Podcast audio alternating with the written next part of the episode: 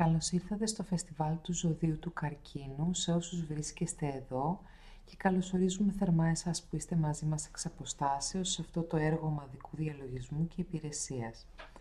Αυτόν τον μήνα ο ήλιος είναι στον καρκίνο και θα χρησιμοποιήσουμε τον κεντρικό τόνο του ζωδίου στο διαλογισμό μας αργότερα που είναι χτίζω ένα φωτισμένο σπίτι και μέσα του κατοικό. Έτσι εργαζόμαστε σήμερα στη ροή της ενέργειας του καρκίνου η οποία κορυφώνεται αύριο στις 2 και 38 ώρα Ελλάδας. Σε συνέχεια της δουλειάς μας κατά το ανώτερο πνευματικό διάλειμμα του έτους, τώρα είναι η τέλεια ευκαιρία για την ανάμειξη των τριπλών υποκειμενικών ενεργειών του κρυού, του τάβρου και των διδήμων, με την ενσωμάτωσή του στο πλέγμα του υλικού κόσμου με όλους τους κατοίκους του. Βρισκόμαστε επίσης στη μέση του επταετούς κύκλου του ΝΟΕΚ, ο οποίος ξεκίνησε το 2019. Αυτό το σημείο ισορροπίας είναι ευκαιρία να αναλογιστούμε σε βάθος το έργο που έχουμε μπροστά μας, ως μεσολαβητές μεταξύ ιεραρχίας και ανθρωπότητας στην υπηρεσία της δεινοπαθούσας ανθρώπινης οικογένειας, σε αυτή τη στιγμή έκτακτης ανάγκης και ανάδυσης. Χτίζω ένα φωτισμένο σπίτι σημαίνει δημιουργώ μια κατοικία για το φως της ψυχής, ώστε αυτό να κτηνοβολεί ανεμπόδιστα όλες τις σκέψεις, τα λόγια και τις πράξεις μου. Έτσι, θα κάνουμε μία μικρή παύση για να αναλογιστούμε τον ρόλο που παίζουμε στη δόμηση της γέφυρας μεταξύ της ανθρωπότητας και των ανώτερων υποκειμενικών σφαιρών και μετά θα εκφωνήσουμε μαζί τη βεβαίωση του μαθητή και ένα όμο.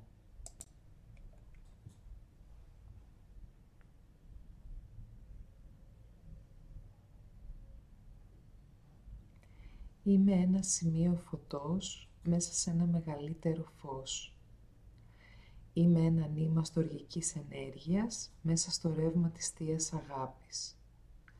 Είμαι ένα σημείο θυσιαστικού πυρός εστιασμένο στην πύρινη θέληση του Θεού. Και έτσι στέκω.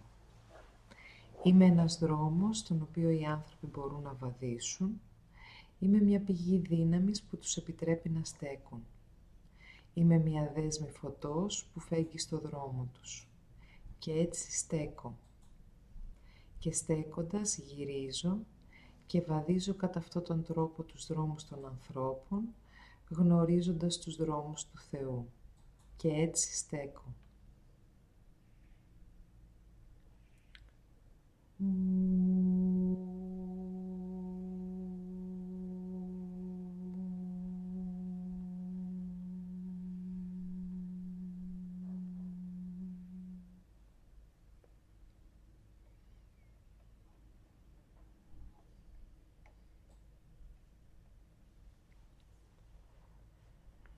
Μας λένε ότι ο καρκίνος είναι ένα αρχαίο και μυστηριώδες ζώδιο του ζωδιακού που αφορά την ανάδυση της ζωής και της ανθρώπινης οικογένειας στη γη.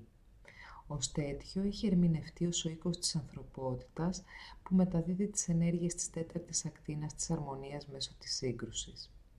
Είναι μία από τις δύο πύλες του ζωδιακού που οδηγούν μέσα και έξω από τον κύκλο της φυσικής εκδήλωσης με την άλλη στον εγώ καιρό.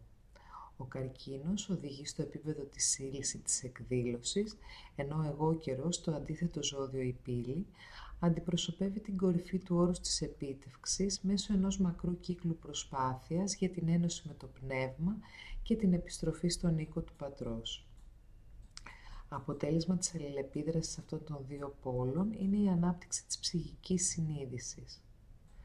Κάθε άτομο του φυσικού πεδίου συγκαλύπτει την ψυχή που απονέμει ένα συγκεκριμένο τύπο επίγνωσης στη μορφή. Παρόμοια, κάθε μορφή σε κάθε επίπεδο ύπαρξης συγκαλύπτει μια ιδέα. Σύμφωνα με τα λόγια της Αλίκης Μπέιλι, η μήτρα κρατά το διαμάντι και όταν η μήτρα αποκαλύψει το κρυφό πετράδι της και το έργο της κοπής και της στήλβωσης περατωθεί, η δόξα του πετραδιού θα γίνει φανερή. Ο καρκίνος λέγεται ότι εκφράζει τη θηλυκή ποιότητα και ως ένα από τα τρία υδάτινα ζώδια του ζωδιακού αποτελεί μέρος της υδάτινης τριπλότητας μαζί με το σκορπιό και τους ηχθείς. Ως μητέρα της μορφικής ζωής αντανακλά τις δυνάμεις της ύλης που πηγάζουν από τη σελήνη τον εξωτερικό κυβερνήτη του. Μέσω του εσωτερικού του κυβερνήτη, του Ποσειδώνα ή του Θεού των Ιδάτων, ο καρκίνος αναφέρεται στη ζωή της ενικούσας ψυχικής συνείδησης, η οποία κατοικεί στο σπίτι και βιώνει κυρίως τις περισσότερο εκλεπτισμένες αστρικές ή συγκινησιακές δυνάμεις. Ο καρκίνος αναπαριστά τη γέννηση μέσα από το σπάσιμο των νερών της μήτρας, σε αντίθεση με το πολικό του αντίθετο τον εγώκερο, ένα ζώδιο της γης όπου επέρχεται η ολοκλήρωση ενός κύκλου και ο θάνατος. Στο μονοπάτι ανάμεσα στις δύο πύλες, η ψυχή έχει την ευκαιρία να υφάνει την ποικιλία των μορφών ανάμεσα στο στιμόνι και το υφάδι του υφαντού της ζωής. Το πλάσιμο και η εκλέπτυνση της μορφικής δόμησης, είτε ανθρώπινης είτε δημιουργικής, τελείται κυρίως υπό την αιγίδα της τρίτης και έβδομης ακτίνας. Ως εκ τούτου, η τρίτη ακτίνα του καρκίνου ως μητέρα γεννά όλες τις μορφές, ενώ η δόμηση σκεπτομορφών του εγώκερου βαίνει υπό τη μαγική επιρροή της έβδομης ακτίνας. Μέσω του θεϊκού γάμου της μητρικής όψης του καρκίνου ως περιραίουσας και απεριόριστης μήτρας της δημιουργίας και του πολικού του αντιθέτου, της κοσμικής μήτρας του νου, έρχονται σε ύπαρξη και σχέση όλες οι μορφές από το ορυκτό ως το βασίλειο των ψυχών. Ίσως έχει ενδιαφέρον να εξετάσουμε την έννοια του καρκίνου από μία αρχαιότερη και λιγότερο γνωστή ζωδιακή οπτική. Η Ιρανή είναι μία από τις αρχαιότερες υποφυλές της σημερινής πέμπτης ρίζας φυλής, της οποίας η παλιά θρησκεία, ο ζωροαστρισμός, υπάρχει ως σήμερα. Το ιερό βιβλίο του ζωροαστρισμού, η Αβέστα, δεν επιβίωσε στο πέρασμα του χρόνου. Ωστόσο, ένα από τα σωζόμενα αποσπάσματά του, η Κορντέα Βέστα, μας λέει πολλά για την κοσμογονία και τη φιλοσοφία των αρχαίων Ιρανών. Αυτό το βιβλίο αναφέρεται στη δομή και στις θεότητες που συνοδεύουν τις ημέρες και μήνες του Ιρανικού ηλιακού ημερολογίου που χρησιμοποιείται ως σήμερα. Στο κεφάλαιο με τίτλο «Τιστάρ Γιάστ» διαβάζουμε για τον Τιστάρ, το άστρο της βροχής και άγγελο του αστέρα Σύριου, από τον οποίο πήρε το όνομά του τέταρτος μήνας. Είναι γνωστός ως αυτός που απονέμει το δώρο της βροχής και ελέγχει τη ροή των υδάτων στη γη. Διαβάζουμε ότι το τρίγωνο του καρκίνου, εγώκερου και κρόνου είναι η έκφραση της ενέργειας του Σύριου και επιτρέπει στον ζηλωτή να διανύσει την ατραπό του εξαγνισμού της δοκιμασίας. Οι ενέργειες αυτές εστιάζουν και εξειδικεύουν την ενέργεια της μεγάλης στοάς του υψίστου στο μακρινό αυτό ήλιο. Διαχύνονται μέσω της ιεραρχίας στη μάζα των ανθρώπων και επιτρέπουν στη μονάδα μέσα στη μάζα να απομονωθεί και να στρέψει την πλάτη της στο παρελθόν και να βρει το δρόμο της σε εκείνο το τμήμα της ατραπού όπου μαθαίνει να νιώθει. Αυτές οι ενέργειες ενσωματώνονται στη ροή των υδάτων σε αυτά τα κείμενα. Ο Τιστάρ περιγράφεται επίσης ως ο κατεξοχήν επιβλαβής αστέρας για τους Παϊρίκας, μια κατηγορία θηλυκών δαιμονικών οντοτήτων νυμφών που σφετερίζονται τα ουράνια ύδατα των ανδρών και των θεών και χρειάζεται να καταπολεμηθούν γιατί είναι αντίπαλοι του πυρός, του ύδατος, της γης, των ζώων και των φυτών. Κατεβαίνοντας στην υδάτινη κατοικία τους με μορφή ιερού ατιού, ο Τιστάρ κάνει τα νερά να βράζουν και τους ανέμους από πάνω να φυσούν δυνατά παντού τριγύρω. Τότε λέγεται ότι τα νερά ρέουν προς τα επτά καρσβαρές ή τα γήινα πεδία, σκορπίζοντας άνεση και χαρά στις γόνιμες χώρες. Αναλογίζεται ότι Στάρ.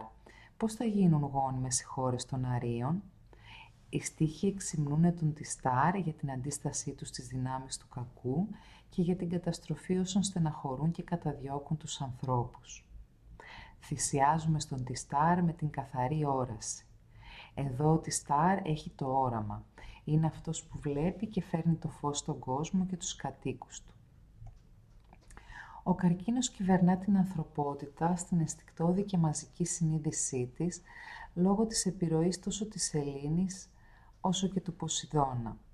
Ο τελευταίος όμως μας σχετίζει στενότερα με τον ωκεανό της συνείδησης από τον οποίο αναδυθήκαμε. Η ανθρωπότητα, όπως ο κάβουρας στο σύμβολο του καρκίνου, αρχικά ταυτίζεται με τον τόπο κατοικίας στη γη, φυσικό πεδίο και τη θάλασσα, αστρικό επίπεδο. Στον Σκορπιό το σύμβολό του γίνεται ο κάβορας που έχει μεταμορφωθεί και έχει βγει από τα ύδατα του αστρικού, ενώ στους ηχθείς επιτυγχάνει την ελευθερία από τις υδάτινες σφαίρες και τον ηλισμό. Αυτή η διαδικασία φυσικά γίνεται σταδιακά και είναι εύκολο να κατανοήσουμε γιατί ο καρκίνος συνδέεται επίσης με το μεγάλο νόμο της επαναγέννησης ή της μετεσάρκωσης. Ο Θηβετιανός δηλώνει ξεκάθαρα ότι δεν είναι η επιθυμία, αλλά η θέληση και η γνώση του σχεδίου που παρακινεί σε επιστροφή.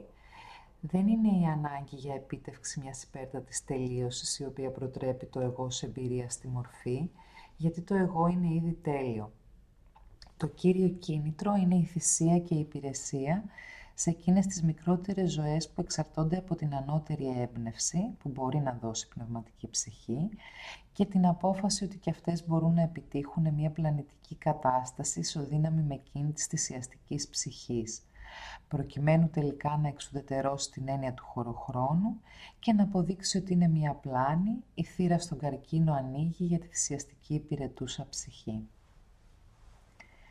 Συνεχίζει λέγοντας ότι η σύλληψη αυτής της ιδέας απαιτεί την ικανότητα να ταυτιστεί κανείς με τον έναν, ο οποίος αναπνέει έτσι, τον πλανητικό λόγο.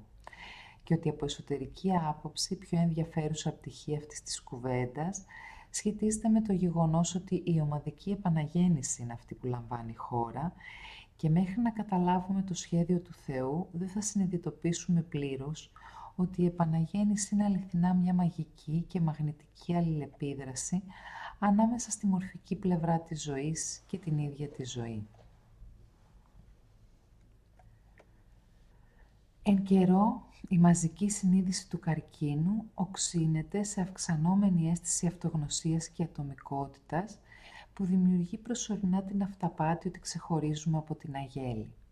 Αυτή η αυξανόμενη απομόνωση αποτελεί αναγκαίο βήμα για την αποδέσμευση από τη μαζική συνειδητότητα.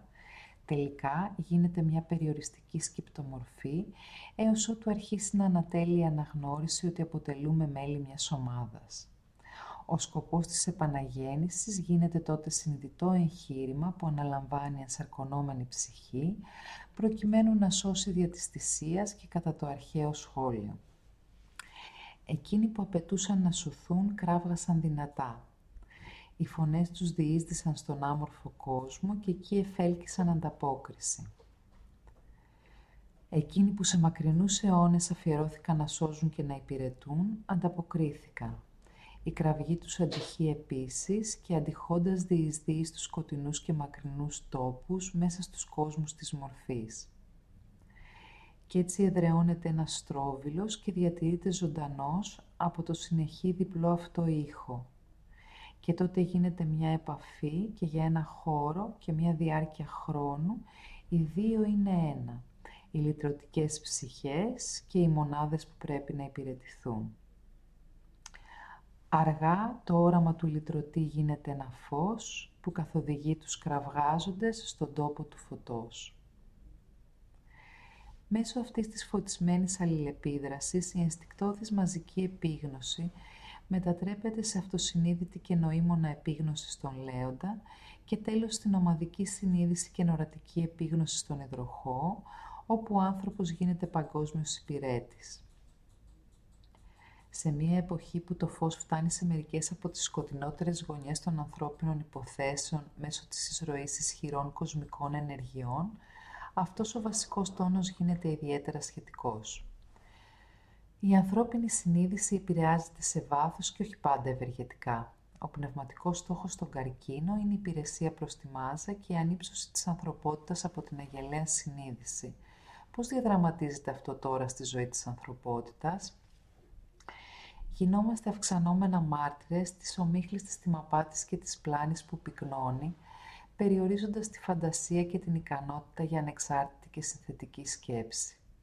Είναι σαν να ενδυναμώνεται η μαζική συνείδηση στη μεταδοτική πανδημία της έκθεσης στην ηλεκτρονικά μεταδιδόμενη πληροφορία και του αδιάκοπου βομβαρδισμού των αισθήσεων και της συνείδησής μας με εικόνες, ήχους και κωδικοποιημένες συχνότητες που αντιπαρέρχονται τα φυσικά ενεργειακά μας σώματα και με τη λεπτοφυή ληστική μήτρα που υφαίνουν, υποδουλώνουν αντί να αποδεσμεύουν.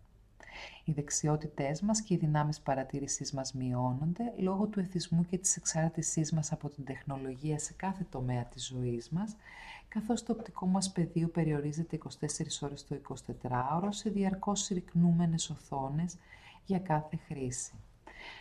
Δεν ακούμε πια χωρίς ακουστικά στα αυτιά μας, τα οποία μεταδίδουν ψηφιακό θόρυβο και μας καθιστούν κουφούς τους ήχους μέσα και γύρω μας. Η ψηφιακή επανάσταση γίνεται ένα ολοένα και λεπτοφιέστερο κλουβί για τις αισθήσεις και το νου μας. Τα βιώματά μας έχουν φτάσει σε ηλικιώδη επίπεδα ηλισμού και εγωκεντρικών αλληλεπιδράσεων που εμποδίζουν ενεργά το φως της ψυχής. Ο ανθρώπινος νους παρασύρεται ύπουλα σε ένα τεχνολογικά επιχρυσωμένο κλουβί που κατασκευάζεται από μία ανίερη συμμαχία μεταξύ του επιστημονισμού και μιας αναπτυσσόμενης εταιρικής διεθνιστικής τεχνοκρατίας που έχουν διαστρέψει τις ιδέες της νέας εποχής χρησιμοποιώντας μια σαγηνευτική γλώσσα ενότητας, σωτηρίας και προόδου προς έναν λεπτοφυή αλλά φρικτός ζουρλομανδία. Έχουμε μάτια, αλλά η όρασή μας είναι μειοπική. Ο φόβος και η ομίχλη που δημιουργείται στη λεγόμενη φούσκα των μέσων κοινωνικής δικτύωσης έχει όντως θολώσει την όρασή μας. Όπως αναφέρει το βιβλίο της Άγνη Γιόγκα Υπεράνθρωπος σε σχέση με τα ραδιοκύματα εκείνη την εποχή, ο ενεργός καθολικός καταιγισμός ραδιοακτινοβολίας μέσω των αεραγωγών, τρισεκατομμύρια φορές ψηλότερος από την εποχή που γεννήθηκε η γενιά μας, παρεμποδίζει όχι μόνο την τηλεπαθητική, αλλά οποιαδήποτε ευθυγράμμιση με τους λεπτοφιέστερους κόσμους. Μεταξύ των φωτισμένων στοχαστών αυξάνονται οι διαφωνίες για τις διάφορες σύγχρονες απειλές για τον άνθρωπο. Η ταχεία ανάπτυξη άψυχων τεχνολογιών τεχνητής νοημοσύνης που προμηθεύουν πληροφορίες και αλήθεια χωρίς καμία φροντίδα για τον αντίκτυπο αυτών των τεχνολογιών στο φως της ανώτερης νοημοσύνης μας. Η κίνδυνη των συστημάτων ψηφιακής ταυτοποίησης για τα βασικά δικαιώματα και τις ελευθερίες μας. Η δημιουργία ενός ψευδούς πλέγματος ως νέου σχεδίου της πραγματικότητας με τη μορφή του διαδικτύου επί παντός του επιστητού η χρήση της λεγόμενης έξυπνης τεχνολογίας στην εκπαίδευση έχει ήδη προκαλέσει σοβαρές διαταραχές της νοητικής λειτουργίας της νεότερης γενιάς, συμπεριλαμβανομένης της πτώσης του δίκτυου νοημοσύνης, για να μην αναφερθούμε στον δίκτυο συναισθηματικής νοημοσύνης. Αλλά το πιο ανησυχητικό είναι η όθηση προς τον υπερανθρωπισμό, τη συγχώνευση ανθρώπου και μηχανής που έρχεται σε ευθεία αντίθεση με την εξελικτική πορεία του ανθρώπου προς τη συγχώνευση με την ψυχή. Πώς βαδίζουμε από αυτή την απειλή για τον ανθρώπινο νου και τον περιορισμό του προς ένα διευρυμένο όραμα και την οικοδόμηση μιας φωτισμένης κατοικίας; Η καθαρή λογική μας επιτρέπει να εμβαθύνουμε στα βάθη των πολλών επιπέδων του κακού, σε πνευματική απόσπαση και ταυτόχρονα μας σωθεί στο τόξο που οδηγεί προς το θείο φως. Σε αυτό το καθαρό φως, όσοι έχουν μάτια μπορούν να δουν τη μάσκα να πέφτει από το πρόσωπο της νέας ψευδέστησης και να διακρίνουν τις παραμορφώσεις της γκροτέσκας παροδίας από ό,τι είναι ιερό, υψηλό, ανθρώπινο και αληθινό. Η πόλωση είναι τόσο βαθιά, τα ψέματα και η προδοσία είναι τόσο μεγάλα που όταν τα δει κανείς η ψευδέστηση εξαφανίζεται οριστικά. Πρέπει να δράξουμε την ευκαιρία χωρίς καθυστέρηση. Τι σπάθη φωτός χρειάζεται για να ανοίξουμε δρόμο μέσα από τις αυταπάτες μας; Ποια θεραπευτική ενέργεια γεφυρώνει το χάσμα που έχει δημιουργήσει η σπάθα της χωριστικότητας; Η όραση και η ακρόαση, τόσο εσωτερική όσο και βιολογική, είναι τα εργαλεία που μας επιτρέπουν να κυριαρχήσουμε όσο το δυνατόν περισσότερους κλάδους, ώστε να μπορούμε να βλέπουμε ταυτόχρονα και προς τις δύο κατευθύνσεις, με μάτια και αυτιά ανοιχτά στον εξωτερικό κόσμο και τις εσωτερικές σφαίρες και να δημιουργήσουμε ένα συνεκτικό καμβάλι επιδράσεων μεταξύ τους. Μπορεί να φαντάζει Ηράκλειος άθλος, αλλά μόλις κάνουμε το πρώτο βήμα για να σπάσουμε την αυταπάτη στην οποία μας έχει υποβάλει η προπαγάνδα των ΜΜΕ και ο υπνοτικός μηχανισμός που ελέγχεται και κατευθύνεται από τις δυνάμεις του ηλισμού, ο ένδον φάρων φωτός θα φωτίσει το μονοπάτι μπροστά μας και σε αυτό το φως θα δούμε φως. Όπως είπε ο Χριστός στους Ρωμαίους 12, μην προσαρμόζεστε στην οτροπία αυτού του κόσμου. Αυτό σημαίνει αποδέσμευση από τις δομές που έχουν περιορίσει απίστευτα τους ανθρώπους στη σύγχρονη εποχή, αντίσταση στην απειλή της ψηφιοποίησης των ταυτοτήτων μας. Αναζητούμε μία νέα εκπαίδευση, όχι την ανακύκλωση ενός παλιού συστήματος στα ενδύματα του γυμνού βασιλιά. Ασχολούμαστε με την υγεία μας και την υγεία του κόσμου, ξεγυμνώνοντας τις μεγάλες εταιρείες καρκίνους που έχουν μπει στη ζωή και τα μέσα διαβίωσής μας, όπως η αγροχημική βιομηχανία και η βιομηχανία τροφίμων και οι χημικοί και φαρμακευτικοί γίγαντες.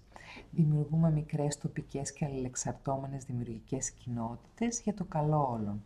Απέχουμε από τον άθλιο καταναλωτισμό που εξαθλιώνει και αναλώνει τόσο τον άνθρωπο όσο και τον πλανήτη. Μεταβαίνουμε από την οικονομία της απληστίας και της φτώχειας σε μια οικονομία αυθονίας για όλους. Και πάλι ο Χριστός λέει μεταμορφωθείτε από την αποκάλυψη του νου σας και όχι από τον like τα στον social media και τα σύντομα διαφημιστικά βοηθήματα παρόλο που μπορεί να ακούγονται κατευναστικά και ελκυστικά. Μας προειδοποίησε για τους ψευδείς προφήτες. Απομακρυνθείτε από το διαδίκτυο. Κλείστε τα τηλέφωνα και τις οθόνες και συντονιστείτε στο εσωτερικό δίκτυο των σκέψεων και της φωτισμένης επικοινωνίας με τα μεγάλα όντα. Ανοίξτε τα μάτια στο νυχτερινό ουρανό και δείτε το φως των μεγάλων ουράνιων όντων να συσκοτίζεται από προγράμματα διαχείρισης της ηλιακής ακτινοβολίας και από τη φωτορύπανση από τη γη και τους αυξανόμενους δορυφόρους. Διώξτε το φόβο και τις φοβερές προσταγές και δείτε στο καθαρό φως του ηλίου και της ψυχής συνεχίζει λέγοντας «Και τότε θα γνωρίσετε την αγαθή και τέλεια θέληση του Θεού». Σε αυτή την ελευθερία από της σαγίνη σοφίας που δίδεται από τους λεγόμενους διορισμένους ειδικούς και αυθεντίες, γίνεται να ακούσουμε αληθινά τη φωνή της υγιής και να αντικρίσουμε την πύλη μέσω της οποίας μπορούμε να λάβουμε την αλήθεια και την παντογνωσία. Ο Θηβετανός ρωτάει, είναι άραγε το σπίτι που χτίζεται φωτισμένο; Είναι ένα φωτισμένο σπίτι ή μια σκοτεινή φυλακή; Αν είναι ένα φωτισμένο σπίτι, θα ελκύσετε στο φως και τη θέρμη του όλους όσους είναι γύρω σας και η μαγνητική έλξη της ψυχής σας, της οποίας η φύση είναι φως και αγάπη, θα σώσει πολλούς. Αν είστε ακόμη μια απομονωμένη ψυχή, θα πρέπει να περάσετε από τους τρόμους μιας πληρέστερης απομόνωσης και μοναξιάς, βαδίζοντας μόνοι το σκοτεινό δρόμο της ψυχής. Όμως αυτή η απομόνωση, αυτή η μοναξιά και αυτός ο χωρισμός στη σκοτεινή νύχτα είναι όλες μέρη της μεγάλης πλάνης. Είναι όμως μια πλάνη στην οποία κατασταλάζει τώρα το σύνολο της ανθρωπότητας στην προετοιμασία για ενότητα, ελευθερία και αποδέσμευση. Κάποιοι χάνονται στην πλάνη και δεν γνωρίζουν τι είναι πραγματικότητα και αλήθεια. Άλλοι περπατούν ελεύθερα στον κόσμο της πλάνης με σκοπό να σώσουν και να ανυψώσουν τους αδερφούς τους και αν δεν μπορείτε να το κάνετε πρέπει να μάθετε να περπατάτε έτσι. Ας εργαστούμε τώρα σε ομαδικό διαλογισμό για να ανάψουμε με αγάπη τα πύρινα άνθη, καλλιεργώντας τα σε ζωντανές και ακτινοβόλες ενσωματώσεις του σχεδίου, όπως ακριβώς η πνοή της ζωής που εμφυσείται στη δημιουργία στην αρχή κάθε κύκλου της εκδήλωσης, γινόμαστε συνδημιουργοί με τις θεϊκές δυνάμεις, συμμετέχοντας στην οικοδόμηση ενός φωτισμένου σπιτιού, σύμφωνα με το σχέδιο που βρίσκεται ενώπιόν μας, στον απέραντο νου του Μέγα Αρχιτέκτονα των Ουρανών και κατοικούμε εκεί.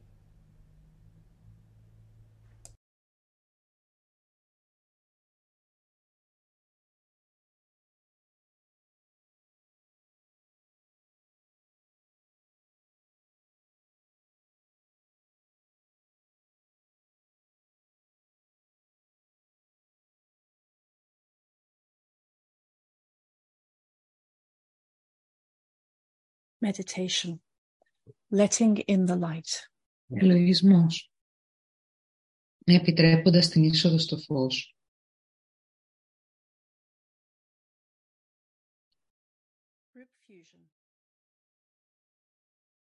Ομαδική συγχώνευση.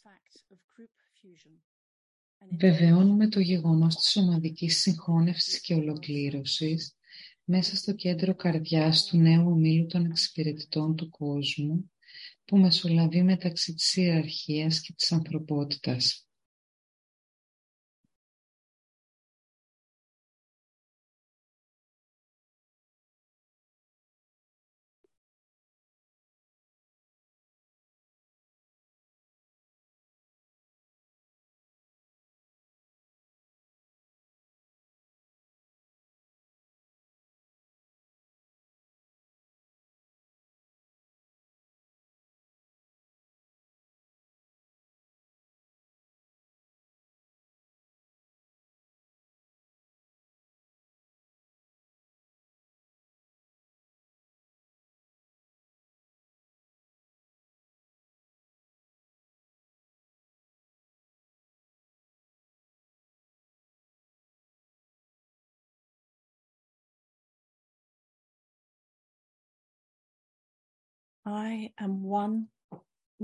Είμαι ένα με τους αδερφούς μου στον Όμιλο και ό,τι έχω όλα είναι δικά τους.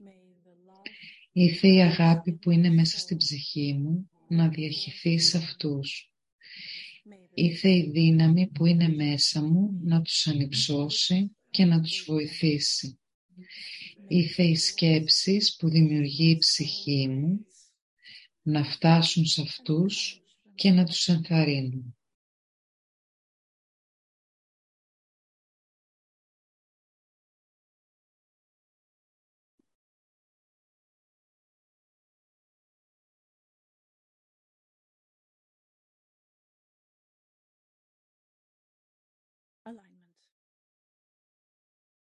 Ευθυγράμμιση.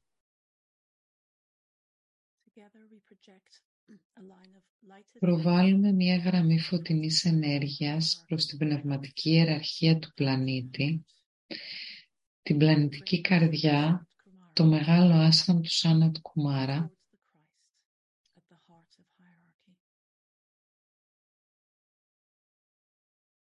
και προς το Χριστό στην καρδιά της ιεραρχίας.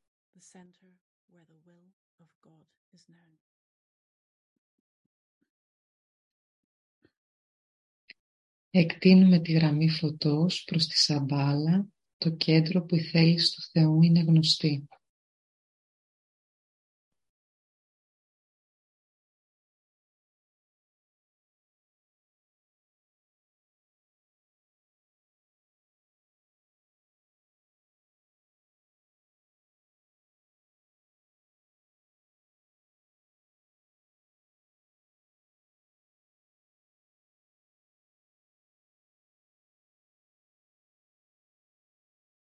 Fire interlude.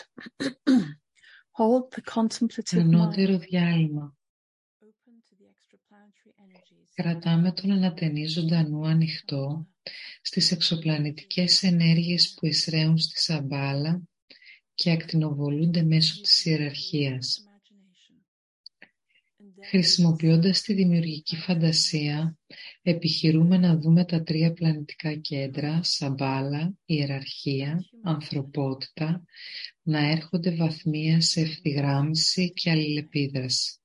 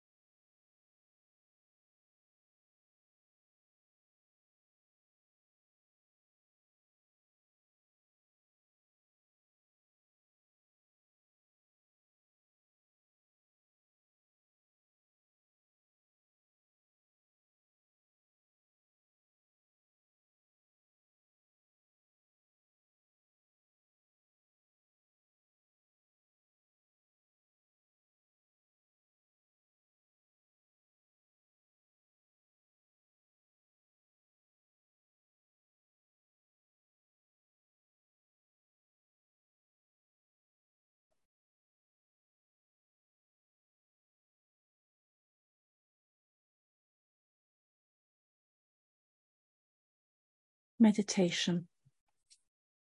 Διαλογισμός. Reflect on the seed thought. Στοχαζόμαστε στη σπερματική I σκέψη. build a lighted house. Χτίζω ένα φωτισμένο σπίτι Dwell. και σε αυτό κατοικώ.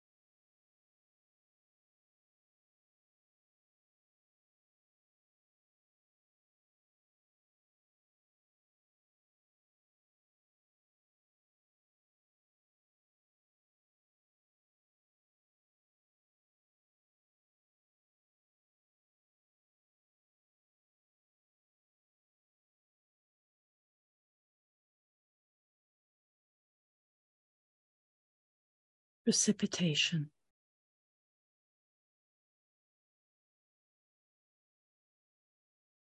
Καταστάλαξη. Using the creative imagination, visualize the energies Με of τη χρήση της δημιουργικής φαντασίας οραματιζόμαστε τις ενέργειες του φωτός, της αγάπης και της θέλησης για το καλό and becoming anchored να διαχέονται σε ολόκληρο τον πλανήτη και να εγκυροβολούν πάνω στη γη through which σε προετοιμασμένα κέντρα στο φυσικό πεδίο μέσω των οποίων θα μπορέσει να εκδηλωθεί το σχέδιο. use the sixfold progression of divine love Χρησιμοποιούμε την εξαπλή πρόοδο της Θείας Αγάπης σαν την αλληλουχία καταστάλαξης της ενέργειας. the Christ, Από τη Σαμπάλα the new group of world servers, προς την and ιεραρχία. Of goodwill everywhere in the world. Physical centers των Χριστών στο κέντρο της ιεραρχίας. Προς το νέο όμιλο εξυπηρετητών του κόσμου.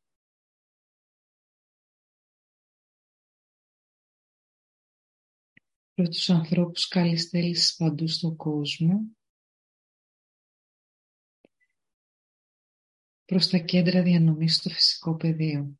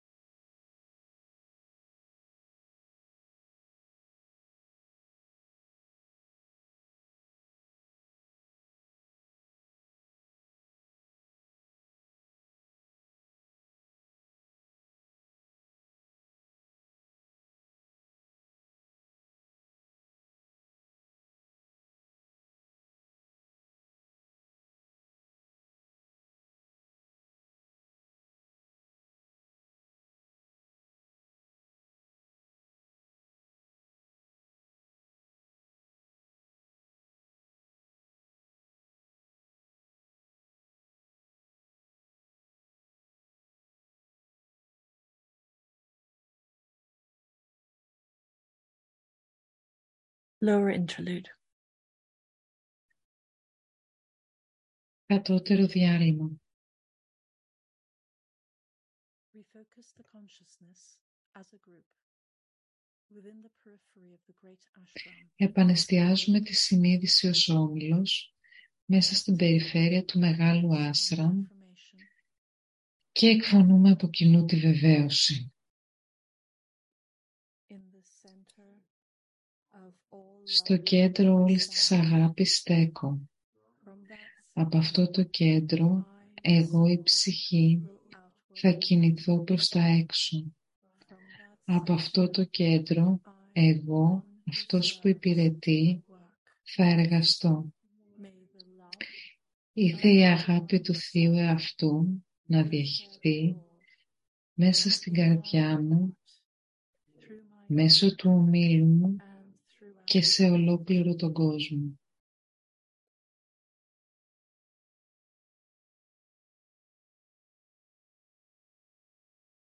Visualize the downpouring spiritual inflow released from Shambhala, Οραματιζόμαστε την κατεχόμενη πνευματική εισρωή streaming into που humanity απελευθερώνεται από τη Σαμπάλα μέσω της ιεραρχίας και διοχετεύεται μέσα στην ανθρωπότητα δια του προετοιμασμένου αγωγού.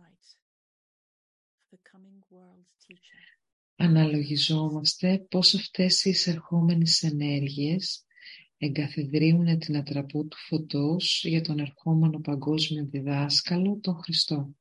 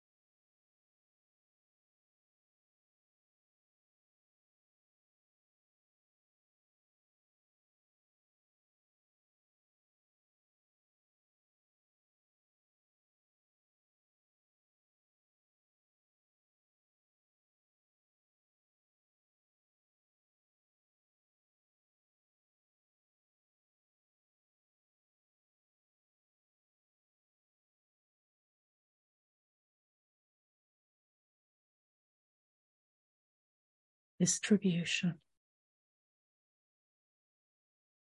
διανομή. as the great invocation is sung, Καθώς εκφωνούμε τη μεγάλη επίκληση, pouring of light οραματιζόμαστε τη διάχυση του φωτός, της αγάπης και της δύναμης spiritual hierarchy από την πνευματική ιεραρχία μέσω των πέντε πλανητικών εισόδων Λονδίνο, Νταρζίλινγκ, Νέα Υόρκη, Γενέβη και Τόκιο να ακτινοβολούν τη συνείδηση ολόκληρης της ανθρώπινης φυλής.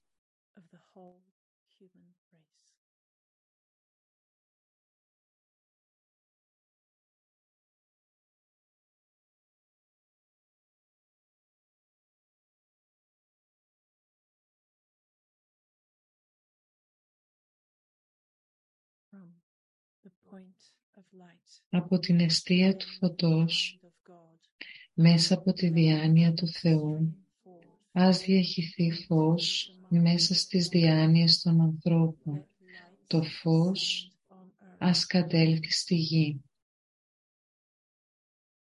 from the point Από of την light, αιστεία της αγάπης, μέσα από την καρδιά του Θεού, let light ας διαχυθεί η αγάπη into μέσα στις καρδιές των ανθρώπων. may Η Christ Θεό Χριστός to earth να γυρίσει στη γη. from the center Από το κέντρο, όπου η θέληση του Θεού είναι γνωστή, let ο σκοπός ας καθοδηγεί τις μικρές θελήσεις των ανθρώπων. purpose Ο σκοπός masters που οι διδάσκαλοι γνωρίζουν και υπηρετούν. Από το κέντρο που ονομάζουμε φυλή των race of ανθρώπων, men το σχέδιο της αγάπης και του φωτός ας πραγματοποιηθεί work out και ήθε να σφραγίσει την πύλη του and κακού. seal the door where evil dwells.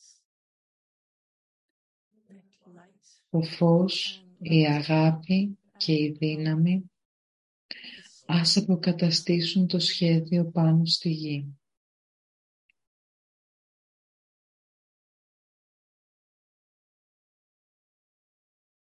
Mm-hmm.